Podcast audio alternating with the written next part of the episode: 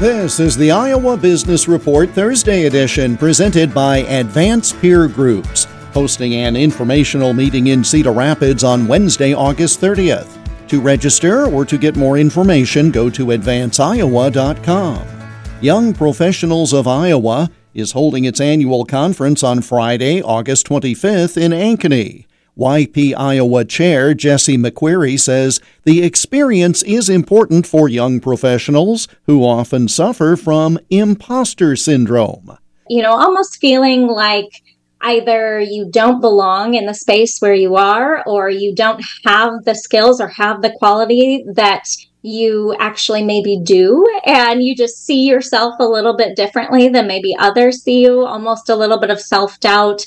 But what we're hoping with this group is that we're able to again hammer home the idea that they don't need to wait. They are already leaders in their own right. And just because they don't have a lot of maybe accolades or awards or titles or years of work, they can still absolutely make a difference. And that really their influence is everywhere. They are influencing someone somewhere in some way. So, kind of thinking about who they want to be the type of leader they want to portray and looking to their mentors as well.